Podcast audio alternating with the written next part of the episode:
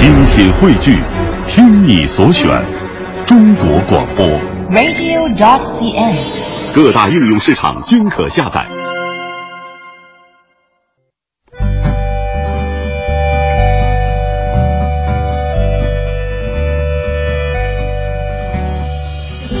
讲述看不见的心灵故事，记录几代人的情感春秋。周一至周五二十一点，我们和您一起重温那些年。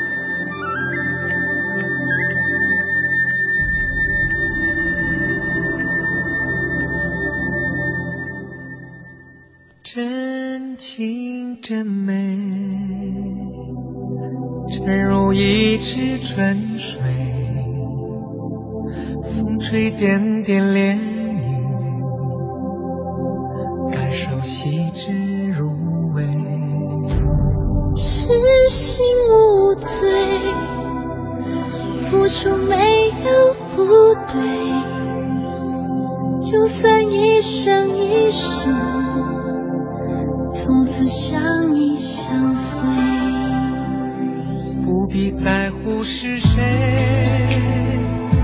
反转是是非非，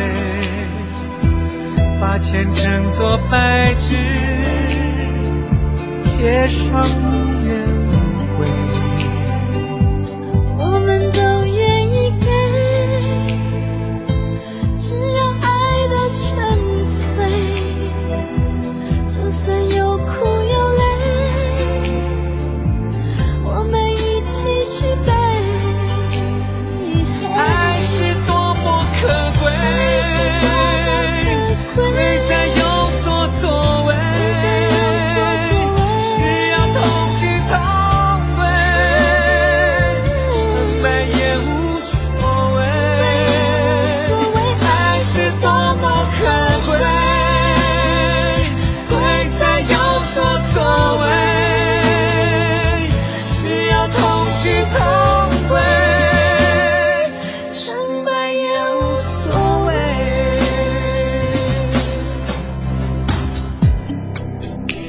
那些年，记录中国人的情感春秋。大家好，我是小婷。大家好，我是林睿。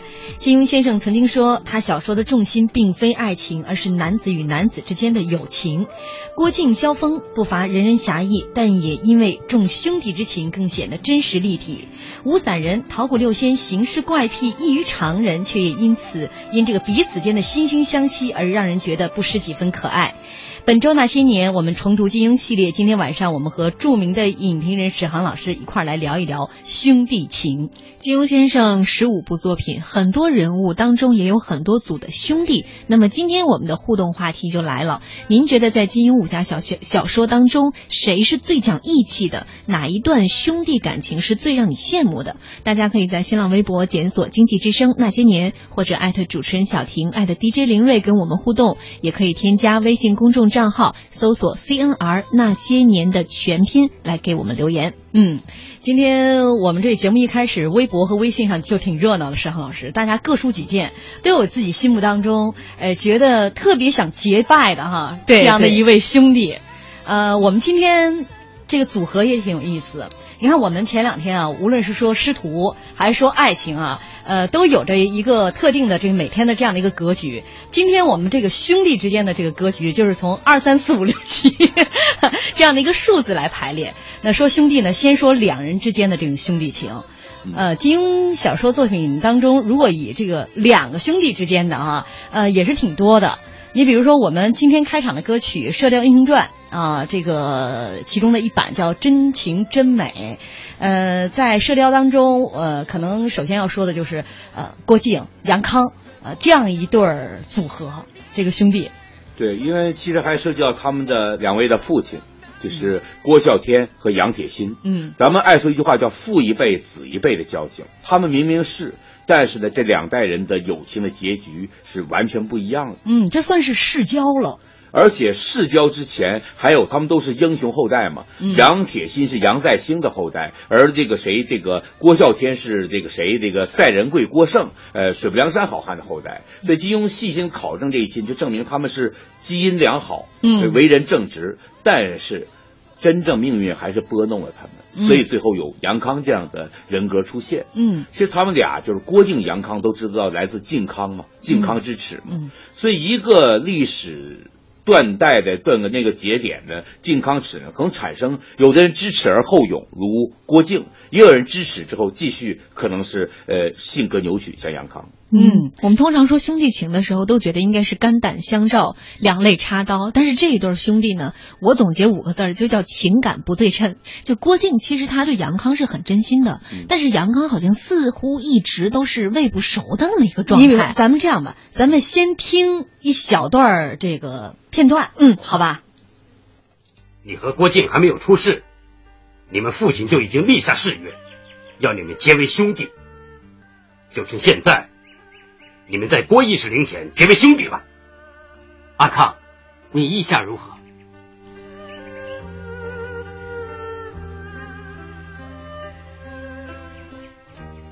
我求之不得。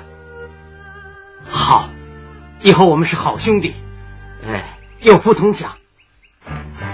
有难同当。你这是心里话吗？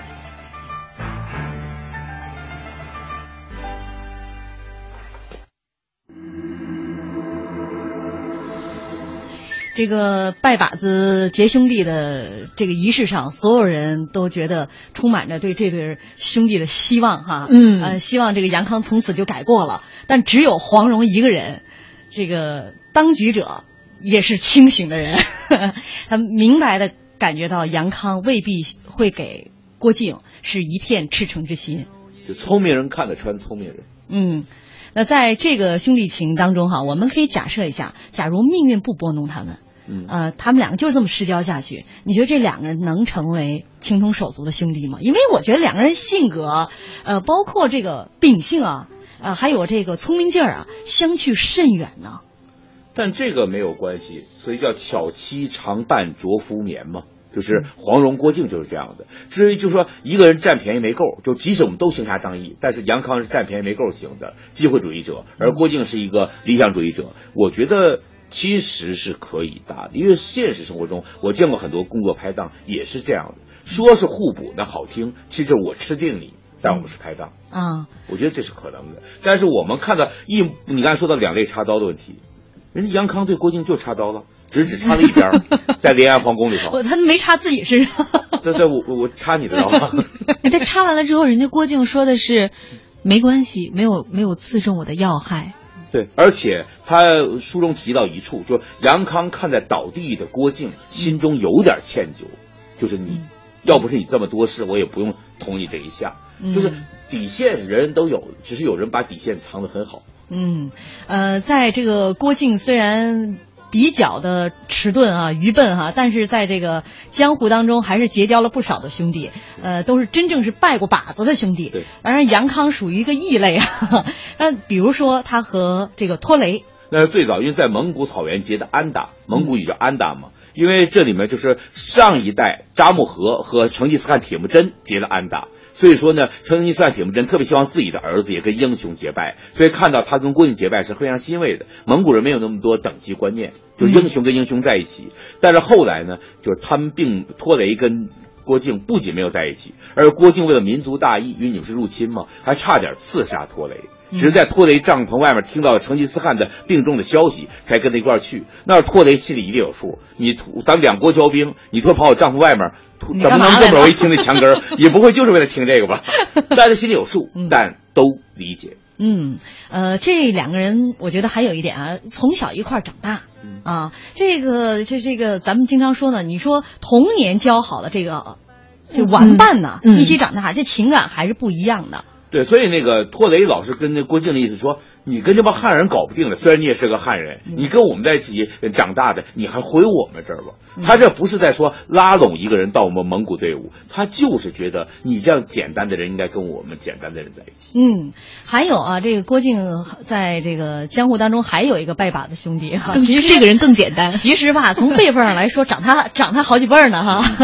周伯通啊，这个周伯通，我还剪了一段录音，我觉得特别有意思，因为别人拜把子的时候，你看这个一般这个词儿差不多是同年同月同日生。对吧？同年同月同日死，有福同享，有难同当。但是到了这个周伯通这儿呢，这个词儿它就是不一样，还挺有周伯通的风格。对，咱们广告以后再给大家放。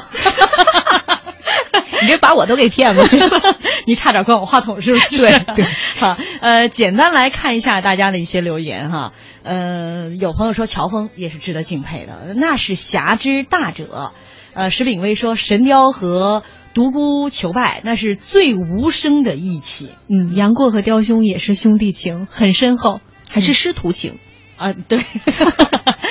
好，这里是中央人民广播电台经济之声《那些年》，本周那些年我们重读金庸系列。今天是周五，我们来说一说金庸笔下的兄弟情。我们广告之后，也欢迎您继续锁定我们的内容。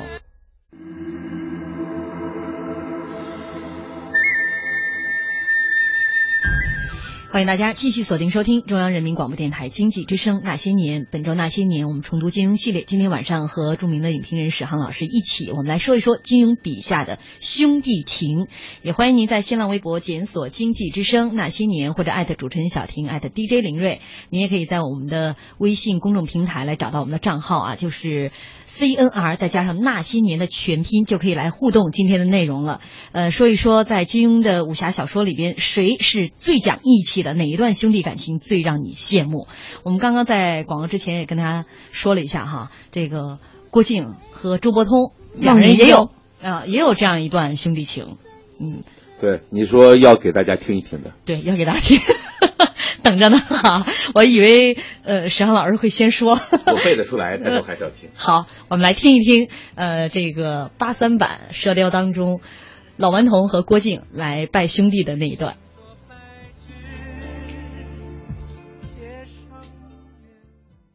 你骂我呀？打我呀？我是骗你的。既然前辈没事，那我走了。嗯，你别走，你别走。嗯。嗯，为什么？我呀，我这么多年来也没有见过像你这么好的人呐！我现在要和你结拜兄弟。呃，前辈，啊，不愿意和我结拜是不是啊？呃，那倒不是啊，这不就行了啊？我说一句，你跟着我说一句啊。好。喂，喂，老天爷，老天爷，你叫什么名字？你叫什么名字？哎呀，我问你叫什么名字？啊，我叫郭靖。啊，呃，呃，我周伯通呢，今天要和郭靖结拜为兄弟。我郭靖今天要和周大哥结拜为兄弟。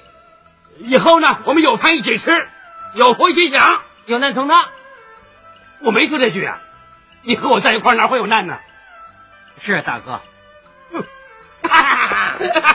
我太高兴了，我非常高兴啊，我很高兴啊，我太高兴了，今天。哎，你知不知道你大哥高兴时候怎么样？不知道，找人打架。啊，哎，我现在就去打架。哎，大哥，大哥。一个特别顽皮的老顽童，但这是编剧写的，不是金庸写的。嗯，金庸写的诗词很简单。如果有一天，就是我对不起你，让我武功全失，连小猫小狗都打不过，这是周伯通的当时的语言。嗯，那我觉得这个语言更更有趣一些，这个更生动，因为它对话嘛。嗯，呃，这样的一段兄弟情，其实呃，刚才我们说了，郭靖、杨康，如果从两个世家来来看的话，世交啊，呃，父亲这一辈儿就是结拜的兄弟，两个人又都是名人之后啊，名门之后，再加上他们两个又有这么有渊源，但是恰恰他们他们的孩子，其实呢，郭靖原。原本想把自己的女儿都许配给杨过呢，不仅就是这个姻缘没成，甚至友谊也不怎么地。没事，我觉得也挺公平的。你看杨康刺了郭靖一刀，郭呃郭芙把杨过的胳膊砍砍下来了，这也算是平了，打平手了。真的，都是这么来的，真的。你们江湖都是这么来算的，都是都是上辈子是吗？对，我们江湖都是上辈子的事儿。其实郭破裸跟杨过之间就没有什么交情，嗯但是是毕竟有郭襄嘛，啊郭襄跟杨过这一段弥补一切了。对、嗯啊，嗯，这个说第三代他们这个友情来说，另外还我们要说的这个兄弟，这都是结拜兄弟。其实，在他们这第三代当中，还有一对儿是亲兄弟，嗯 就是这个大武和小武。啊，武三通这俩宝贝，对呃，对对对，我觉得武三通他们一家都是宝贝。嗯，呃，活宝的江湖上有一句话说，不怕神一样的对手，就怕猪一样的队队友。就是这个大武小武就属于这个类型的。对他名字武修文、武敦儒，嗯极端高雅，但是就是两个没头苍蝇，所以就是两个那个这个跟屁虫，郭襄的跟屁虫。但是后来呢，各娶了一个，一个是歪延平，一个耶律燕，俨然也是为人夫、为人父了。但是其实心智的不成熟，他们的妻子一定知道，但是可能他们不介意。反正他们俩是赚到了，我觉得。我是觉得真是，最后他们俩谁也没娶着那个啊，这大五小五，这是嗯闹了、闹了那么久，呃，吃那个干醋，最后谁也没娶到郭芙。其实他们还不知道，他们娶的这两个，他们各自妻子中有一个人还被杨过神雕大侠，呃，神雕大侠狂热的亲过眼皮。啊，对，是因为这个他他要知道的话，大武小武又蒙圈了。完颜姑娘啊，对，对，呃，这是一对儿亲兄弟啊，呃。呃，这个曾经为了郭芙吃了干醋，而且决斗过啊，也幸得杨过，呃，幸亏有个这么耶律齐一出现，让兄弟俩还能善始善终，保持手足之情。啊，如果没有这俩姑娘出现，就完了，是吧？一个是得有这俩姑娘出现，还得有一个把郭芙娶走的耶律齐呀、对，嗯。两头把他们分开了。嗯，呃，说了这样的一对儿，呃，其实在这个呃，接下来我们要说一下金庸的最后一部小说《鹿鼎记》当中，嗯。也是两个人的这个兄弟情啊。嗯。这个兄弟情，咱们这个情得打一个引号啊，嗯就是韦小宝跟多隆，多隆大人。多隆非常可爱，尤其是有的那个周星驰的电影中就太可爱，陈百想演的太好，天下第一多隆。就多隆本身他就是个国家公务员嘛，这么一个人，但是呢，他是还在跟人勾心斗角中间呢，他还是有一点习惯性的友情，不是多高级，但是呢，你毕竟希望他不死。尤其不希望他被韦小宝杀掉。金庸不希望，韦小宝不希望，所以我们读者也不希望。其实那个多隆跟韦小宝有很相似的地方，所以他俩也挺惺惺相惜的啊。也就是那个坏吧，他坏的也很坦白，很坦诚。他们坏是其次，不要脸的这个那个这个这个这个节奏特别相近。嗯，伟大人，好伟大哦，就这种。我们听一小段儿。多隆，多隆叩见皇上。嗯，你从哪里冒出来的？这么秘密怎么可以告诉下人知道？啊，聪明。多隆是御前带刀侍卫统领，忠心为国。啊韦小宝是，呃，是朕的心腹。哦，今天召集你们两个来，是想跟你们两个商议一下，怎么样才可以，才可以制造机会，好让你们两个去一起杀鳌拜。韦大人，何事如此痛楚啊？刚才被皇上抓了四次，捶了八下。啊，韦大人竟然可以忍到现在，真是坚毅不屈啊！卑职对韦大人的敬仰，正如滔滔江水，连绵不绝啊，有如黄河泛滥，一发不可收拾，对不对？哎，我正想跟你这样，跟你小王子做兄弟。好兄弟 呀、哎，买猪肉斩鸡，好好买猪着急不是更好吗？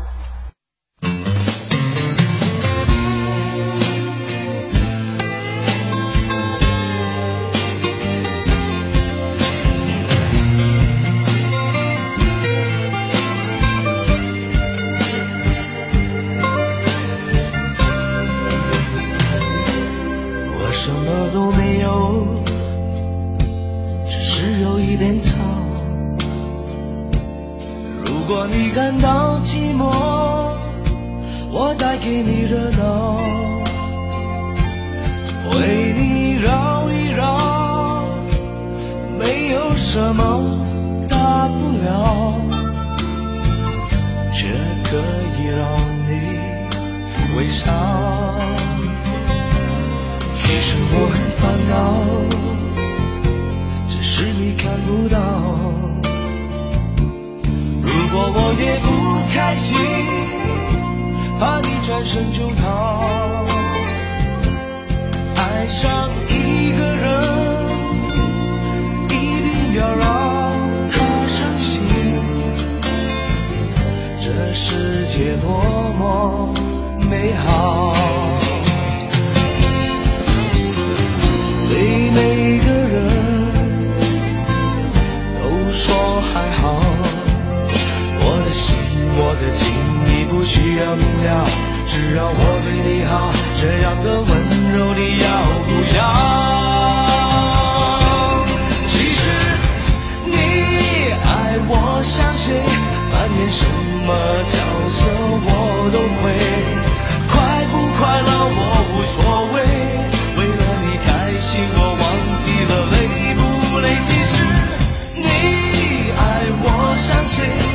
何的表情我都能给，我在你身上学会流眼泪。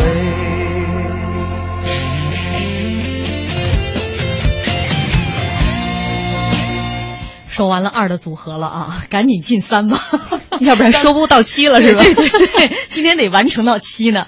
呃，说到三，像微信平台上王佳说，我认为乔峰、段誉、虚竹三兄弟很讲义气。武林大会，乔峰在少林寺自身难保，还有人愿意跟他结拜，有难同当，有福同享，不求同年同月同日生，但求同年。同月同日死，还有一朋友在说，韦小宝和皇上的兄弟情，其实从一开始开开心心，到后来地位权力慢慢驱散了，两个人的感情，想想挺可悲的啊。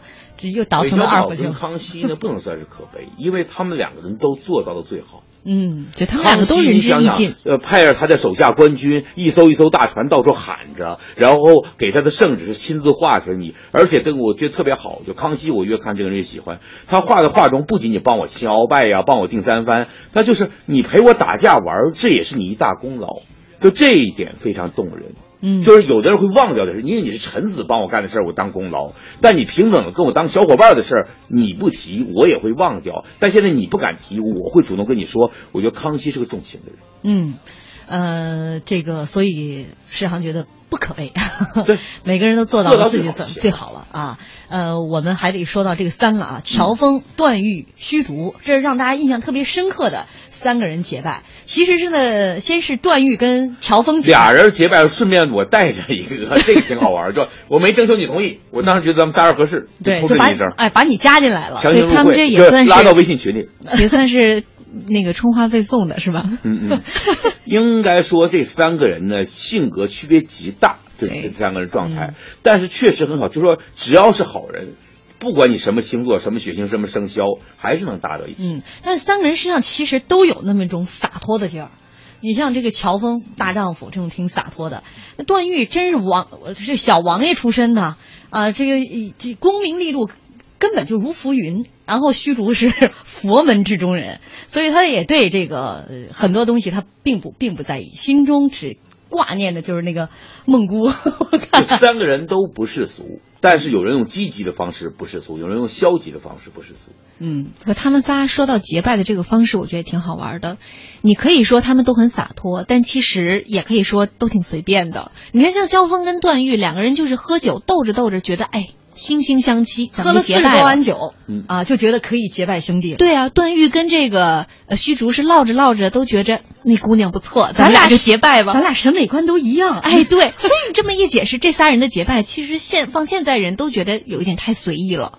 因为现代人呃不随意的太没劲了，所以我们逆推认为随便是有劲的。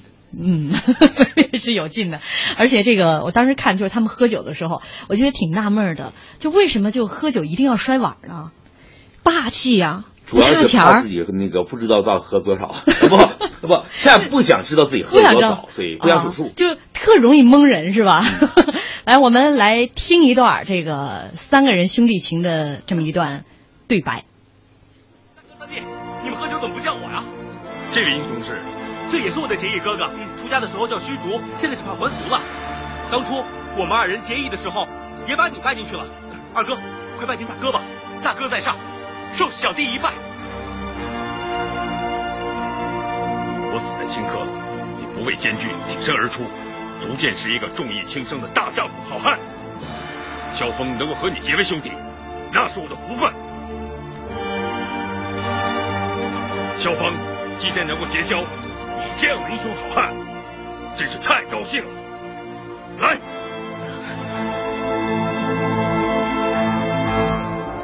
哈哈哈哈哈哈！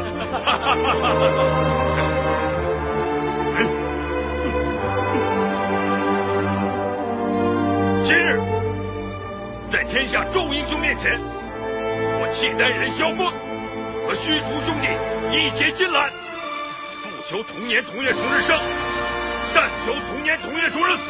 不求同年同月同日生，但求同年同月同日死。对，今日我们三兄弟有难当！两位好兄弟，这十八位契丹武士对哥哥是忠心耿耿。我们素来相处是情同手足，我们痛饮之后就放手大杀吧！痛饮一场，放手大杀！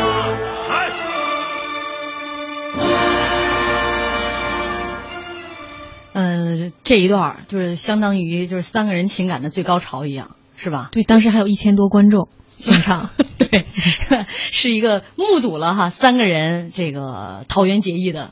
这样的一个过程。说到这，我必须补充一下，呃，天龙八部还有一个兄弟情，嗯，完颜阿骨打，我们也不能忘我们的少数民族兄弟。嗯，好，这这咱广告之后说行吗？好，广告了。沧海一声笑，滔滔两岸潮，浮沉随浪，只记今朝，苍天笑。纷纷世上潮，谁负谁胜出天知晓？江山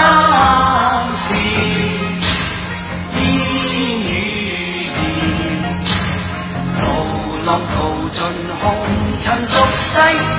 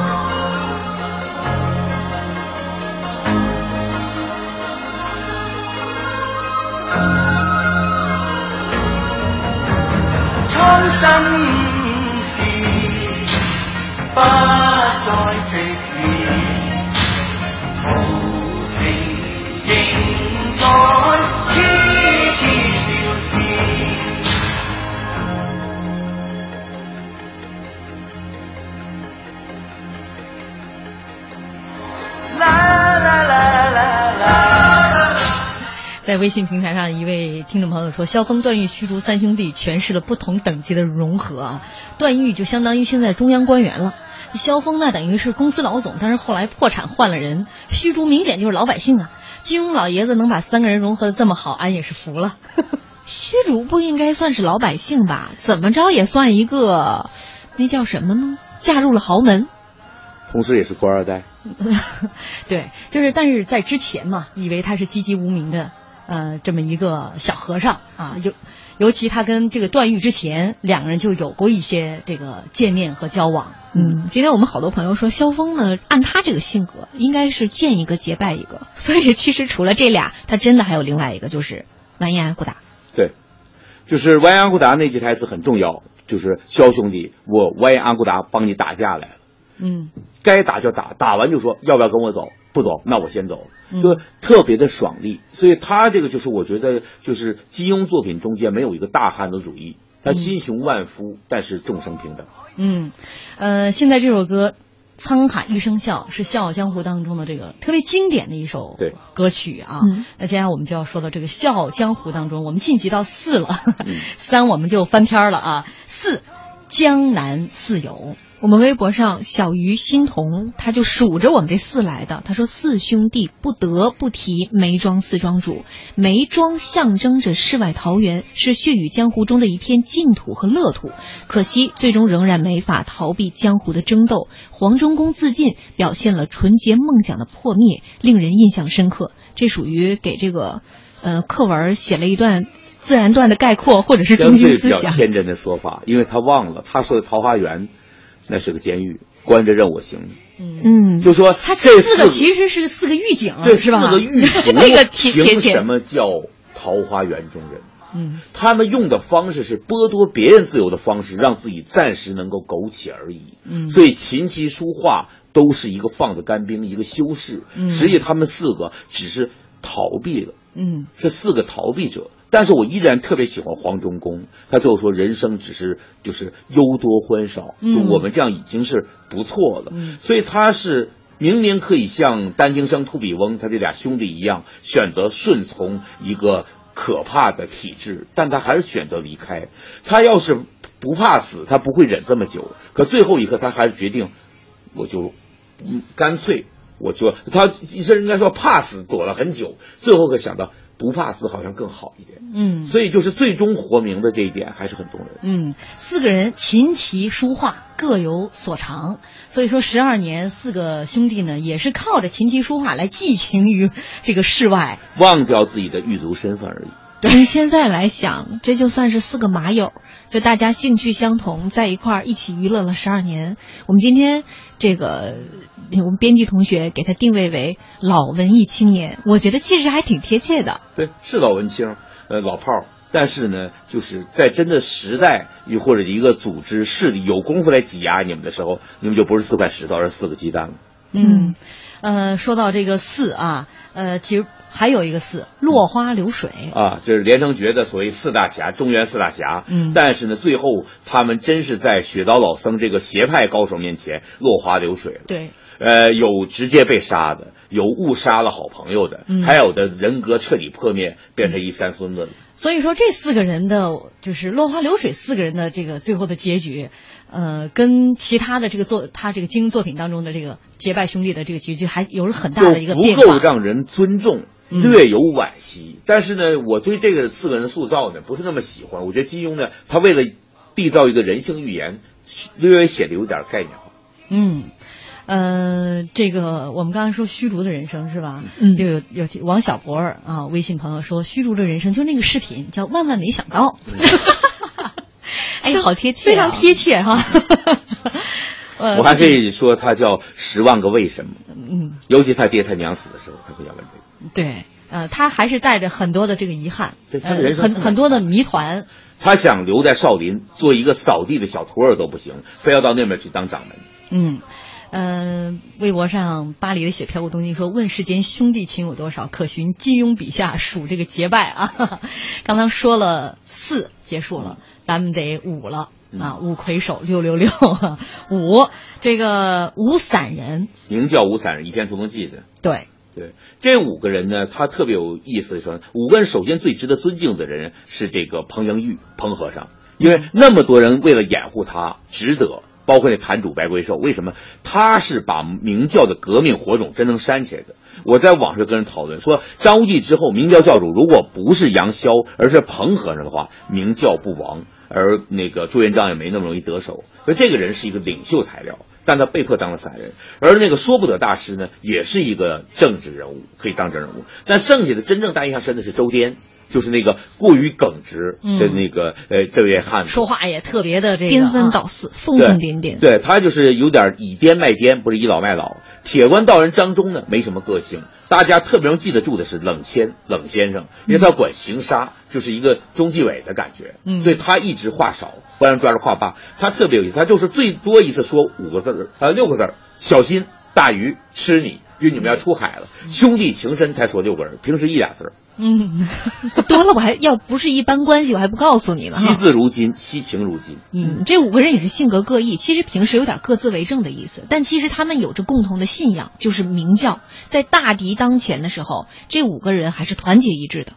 他们是一直团结，而且无散人这个概念就是说，他们不陷入争名夺利之中，所以他们不能负责任何一个部门。无散人，嗯所以这样的话，保就他们先天如果选择了无散人这个地位的话，正因为他们的品格、底线、世界观都是一致。嗯，就是这个金庸在创造这五个人的时候，有的是他这个杜撰的，嗯那有一些是有着历史人物啊，对历史人物嗯。就是包括那个明教的其他一些人弟子，像什么韩山童、韩林儿，这都是著名历史人物嘛。陈友谅、朱元璋，嗯，嗯，所以虚虚实实啊。对，我们接下来听一段吧，兄弟情当中这个五散人的一段情节。杨修，这家伙太混账了！告诉你，实在是混账透顶！又怎么办？我跟你没完！彭和尚，你什么意思？明教成立百年来，江湖武林没有人喜欢我们，但也一直相安无事。对，这一次我就一直纳闷着，六大门派怎么会来围剿我光明顶？原来是你惹出来的！哎，彭和尚，你在说什么？他呀，为了替他死去的爱人报仇，侥幸峨眉派，惹恼了灭绝师太，才到了今天的地步。杨左使，你说句话嘛！哎哎，各位啊，我我们五散人一向尊重你，这事儿要杨潇自己说。是啊，不行，大敌当前，我们要同舟共济一条心，我不希望起内讧。哎呀，福王啊，你这样管闲事啊，到一边凉快就行不行？哎，你怎么有话冲我讲啊？要不念你救我一命。不要吵，早就怎么样？事情都已经发生，不需要追究前因。各位都已经上了光明顶，你们是来帮我御敌的呢，还是跟我为难的？今日大敌当前，我杨逍不要与诸位做口舌之争。你们若是哪位对明教存亡甘愿袖手旁观，那就请下山。杨逍只要不死，日后再一一拜访致意。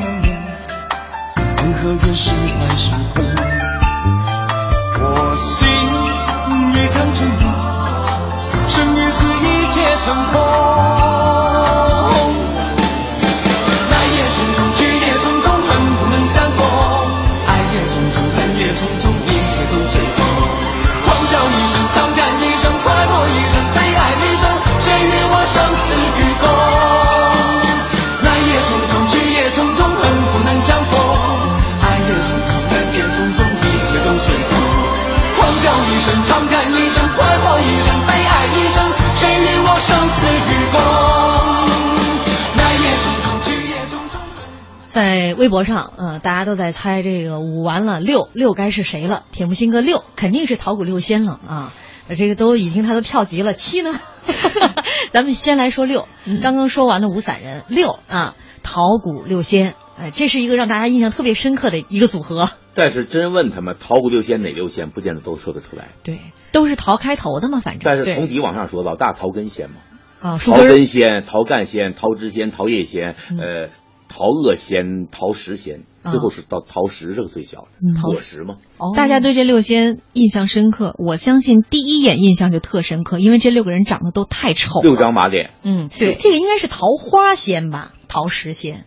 陶恶仙，呃印象当中好像是这个呃给给岳莹莹起的一个名字。哦哦，陶恶仙对对对吧？陶对花恶就说到最小嘛，啊对对。，我终于抓住你的小漏洞了，抓到了兴奋的呀！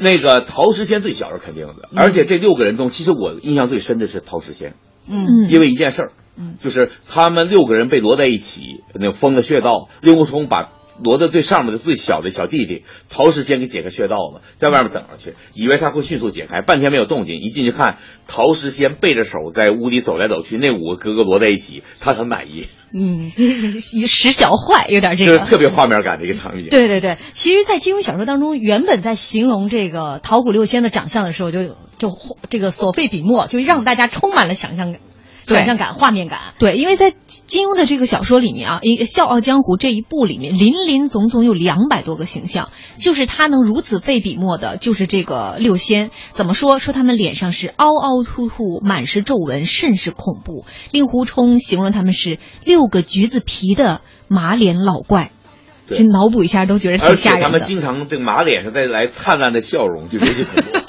更多褶了。是吧 啊，关键这这几个人也挺狠啊，嗯就是出手的时候都很狠，对啊，喜欢撕人，是吧？对对对，其实他们几个呃应该这么说，他们其实有一点原始蒙昧状态。嗯就说，所以对他们来说，撕一个人也没什么歉疚。别人可能咱们可能觉得很残忍的东西，但是呢，他们除此之外，他们对人无恶意，他们就一着急撕人，但平时无恶意。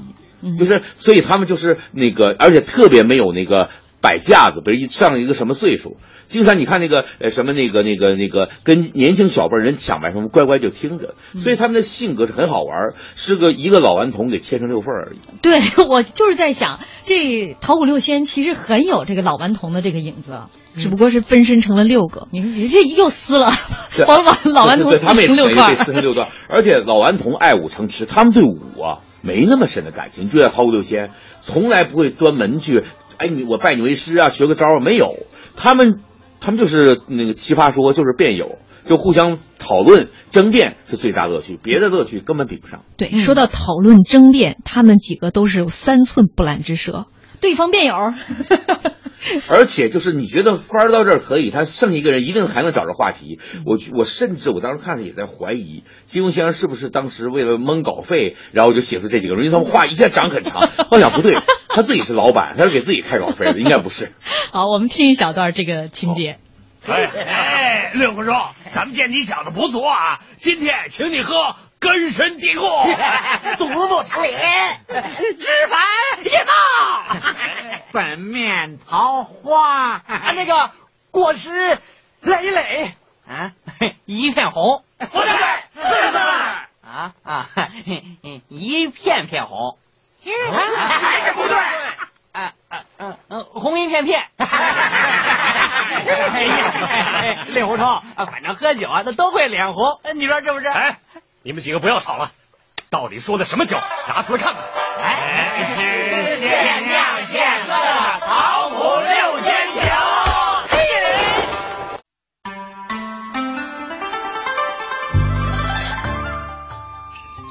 就是因为这个画面感太强了，所以你这个小说人物的描写先入为主，所以你常常就会觉得后面呢有好多作品，这个桃谷六仙什么样的人才能够？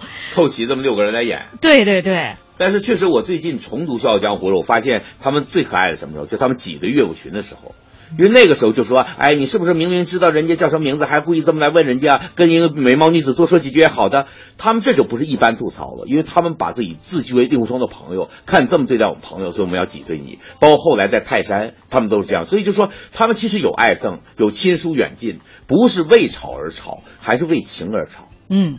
好，最后一点时间，我们得说到七了啊，得得得得，加油加油，画一个小句号啊。这七其实也挺多的，对，呃，江南七怪，嗯，是吧？玄真七子，哎武当七武当七侠，对，哎，这这这三组七啊，嗯都挺有说头的。我是不喜欢全真七子，虽然呢你们有相对可爱的马玉和那个王呃这个谁王楚一，但是有我不喜欢的丘处机、呃郝大通啊、孙不二这些，就整个他们是一些怎么说呢？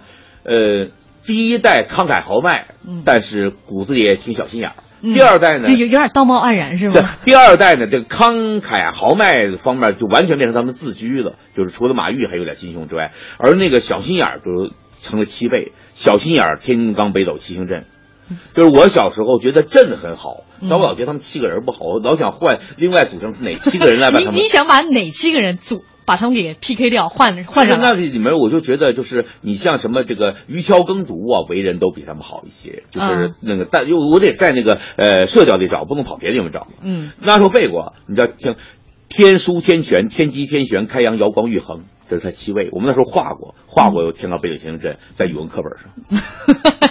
语文语文老师没跟你急啊？它就是个勺子形状，嗯所以这一个把这么连着，这个点叫天权位，站在这儿就丘处机的位置就站住了。所以就是这个全真七子呢，他们其实体现就是一种体制，所以但凡有点意思的人，就一定要反抗他们。嗯像杨过、小龙女啊，包括孙婆婆都讨厌他们。对所以你对应起来，武当七侠就好。武当七侠为什么好呢？不仅有张翠山那种敢爱敢恨的好男儿，还有那种情绪那么不稳定的那个呃，最后娶了杨不悔的殷离亭。嗯，而且呢，大哥宋远桥那种就是那种儒雅。重要的，我还喜欢张松溪那样的人物，就说真正特别有智谋。我兄弟得罪人了，我现在开始放交情。最后就让你们这帮呃这个名门正派的人欠我们交情，不会太为难我师弟。嗯多少年攒下的这几个交情放在那里，就这些都很动人。我嗯而且就是他们一旦知道你是张无忌之后，本来你是我们邪派那一帮的，一旦知道无忌，马上所有的态度不会说，虽然你是我们的那个呃无忌侄儿，但我们还是要主持正义，没有这个意思。嗯他们真是慷慨豪迈又重感情。嗯，呃，但是这个微信平台有一位朋友说，武当七侠虽然威武，但是儿子不争气呀、唉，一声叹息。大丈夫难免妻不贤，子不孝，这个没办法。嗯，金庸这几部小说啊，《射雕》其实讲的是礼，嗯神雕》讲的是情，嗯倚天屠龙记》讲的就是义。这个金庸很重义，在他重的这个义里面，他又尤为的重侠义。今天我看到一篇就是论文啊，真的是就在论这个武当七侠，说其实武当七侠是金庸重义的这个的化身。嗯嗯嗯嗯嗯。您同意吗？呃，我其实还能说出很多人中意，但是你既然说到他的话，就他们那个特点在于什么呢？就这么说吧，名门正派能这么有感情，每个人像条湿毛巾一样，不是干巴巴的，很不容易。因为他们完全可以是书记政委那个型的，但是能在名门正派中一直保持这个情感，而他们上一代张三丰也那么强烈情感。张三丰一看张无忌受伤，说我保不住我徒弟和我这徒弟媳妇儿，我现在连他们给我留的孩子托我准备，我我百岁有什么用？武功盖世有什么用？我还不如死了的好。就是这种大宗师能说这么任性的伤痛的话，我觉得金庸非常带感情。嗯，那您也是挺带感情的，情感型的，不是理性型的。武当是几就几个书里的武当状态是不一样的，动人的武当就在倚天屠龙。嗯，还有一位朋友微博上经我读和为说，《全真七子》里这个马玉和孙摩尔在没出家之前那是夫妻呀、对对对，所以就是那个马玉，我哎，我觉得这个你说这个他说的很重要。马玉为人这么好，是不是因为有过夫妻生活？而丘处机这牛鼻子，我怀疑他没有。对，所以梅超风说嘛，嗯说他是我们这人间的这种男女情感，是你哪是你这样的一个老道士当然，真正历史上的丘处机是我偶像，是非常了不起的人物，嗯能够说服这个你也挺分裂的不杀人！你看小说丘处机的青那个青天歌，就在咱们北京白云观有嘛，那就是那个管无孔兮，秦无玄，那真是写的很好的诗。嗯，所以我们今天聊兄弟感情，最后的落脚点是家庭要幸福，是吗？起码你突知家庭滋味，对，最起码知道这个婚姻生活 大概是怎么回事儿啊。要不然干生气。嗯，然后呢，我们可能要说的最后一点，提一下这个江南七怪。对哎，江南七怪，其实我一直很想考证考证谁结婚谁没结婚。我们当然知道岳女剑、韩小莹跟笑弥勒、张阿生是一对儿，嗯其他五个人按说这岁数都该成家立业有孩子，嗯你要柯镇恶之类的。但是柯镇恶还有可能，因为他要报兄弟之仇，他对哥哥的仇可能气得不结婚。但另外的什么呃钱金发呀、韩宝驹，按说都结婚，但一点没提。嗯大漠十八年。教育郭靖，从来没说他们写封家信，或者老婆回来看看他们。但又说呢，黄药师要打上门来的时候，好像他们家是有老小可以屠杀的。所以我一直很不知道他们，但是我非常喜欢他们。虽然脾气那么不好，心胸那么狭窄，但他们特别相信侠义，为此能付出所有代价，这是我喜欢。嗯，我们也听一小段啊，这个江南七怪这兄弟情。吴弟，大哥，刚才你才使出五成的功力呢，这样怎么能够练成真正的武功呢？大哥，我不必你你我我了，上阵交兵，就算亲兄弟也不可以留情的。大哥，五哥下次不敢了。哎，用不着你插嘴。七妹，刚才你自己也只使出五成的功力嘛，是不是怕大哥招架不起呀、大哥，我哎，你也不必啰嗦了。其实我还真有点招架不住啊。但是如果我们江南七怪一起联手，还怕什么那个全真妖道啊？哈哈哈哈！是哥哥。在通篇当中，你会感觉到江南七怪其他的这个六位特别尊敬柯镇恶，对绝对的老大地位。嗯，但柯镇恶本人见识也有限，所以这七个人我还听他们说话，我就想起一代宗师那句话：四十岁以前我没有见过高山。嗯 我们有一个朋友说，这这七个都没接，要不然能是七怪吗？哦，怪在这儿是吧？啊，怪在都是独身哈、呃，沈航老师，如果是您自己来选的话，假设你是金庸小说里面的人物，嗯你最想跟谁结拜？我其实，咱这个又是大笨我们装大辈儿的，我想跟陈近南结拜，我想跟他做师徒，也想跟他做兄弟。不管怎么样，跟这样的人在一起，我特别的憧憬。我觉得您挺矛盾的。其实您这骨子里边吧，挺亦正亦邪的。但是你看，你挑这个结拜兄弟的时候，偏偏挑了一个大家觉得最正气凛然的那个。黄药师也心里高看洪七公一眼，就这个道理。嗯，反映一下，黄药师也心里高看，英雄还是惺惺相惜的啊，不是我这种小辈能够理解的。呃，这个浩浩乎平沙无垠说：“兄弟共一片蓝天，踏同一块热土，你扎根的地方有我的温度，我披荆斩棘因。”有你做手足，重情重义，生死如故，兄弟友谊永驻，特别像舒婷的那首诗啊，《致橡树》，好押韵啊都 押押上韵了，这个押韵更是毛骨悚然的事情。呃，今天兄弟情就跟大家共叙到这里了啊，嗯、下周。下周一开始，下周一开始依然是这个重读金庸系列。下周的五天，呃，这个史航老师给我们做了一个分类，很有意思。但是就是不告诉大家，哎呦，我们 会有配角龙套，嗯，我们会有呃，你可以找到的武功秘籍啊，兵刃你要什么东西，我们还有版本比较，还会金庸开的各种英雄大会。嗯，这彻底变成命题作文了啊！金庸笔下的大 party。party 排行榜。好，呃，那一起来期待下周的内容吧。我们下周见，祝大家周末愉快，感谢沈航老师，也感谢大家的收听。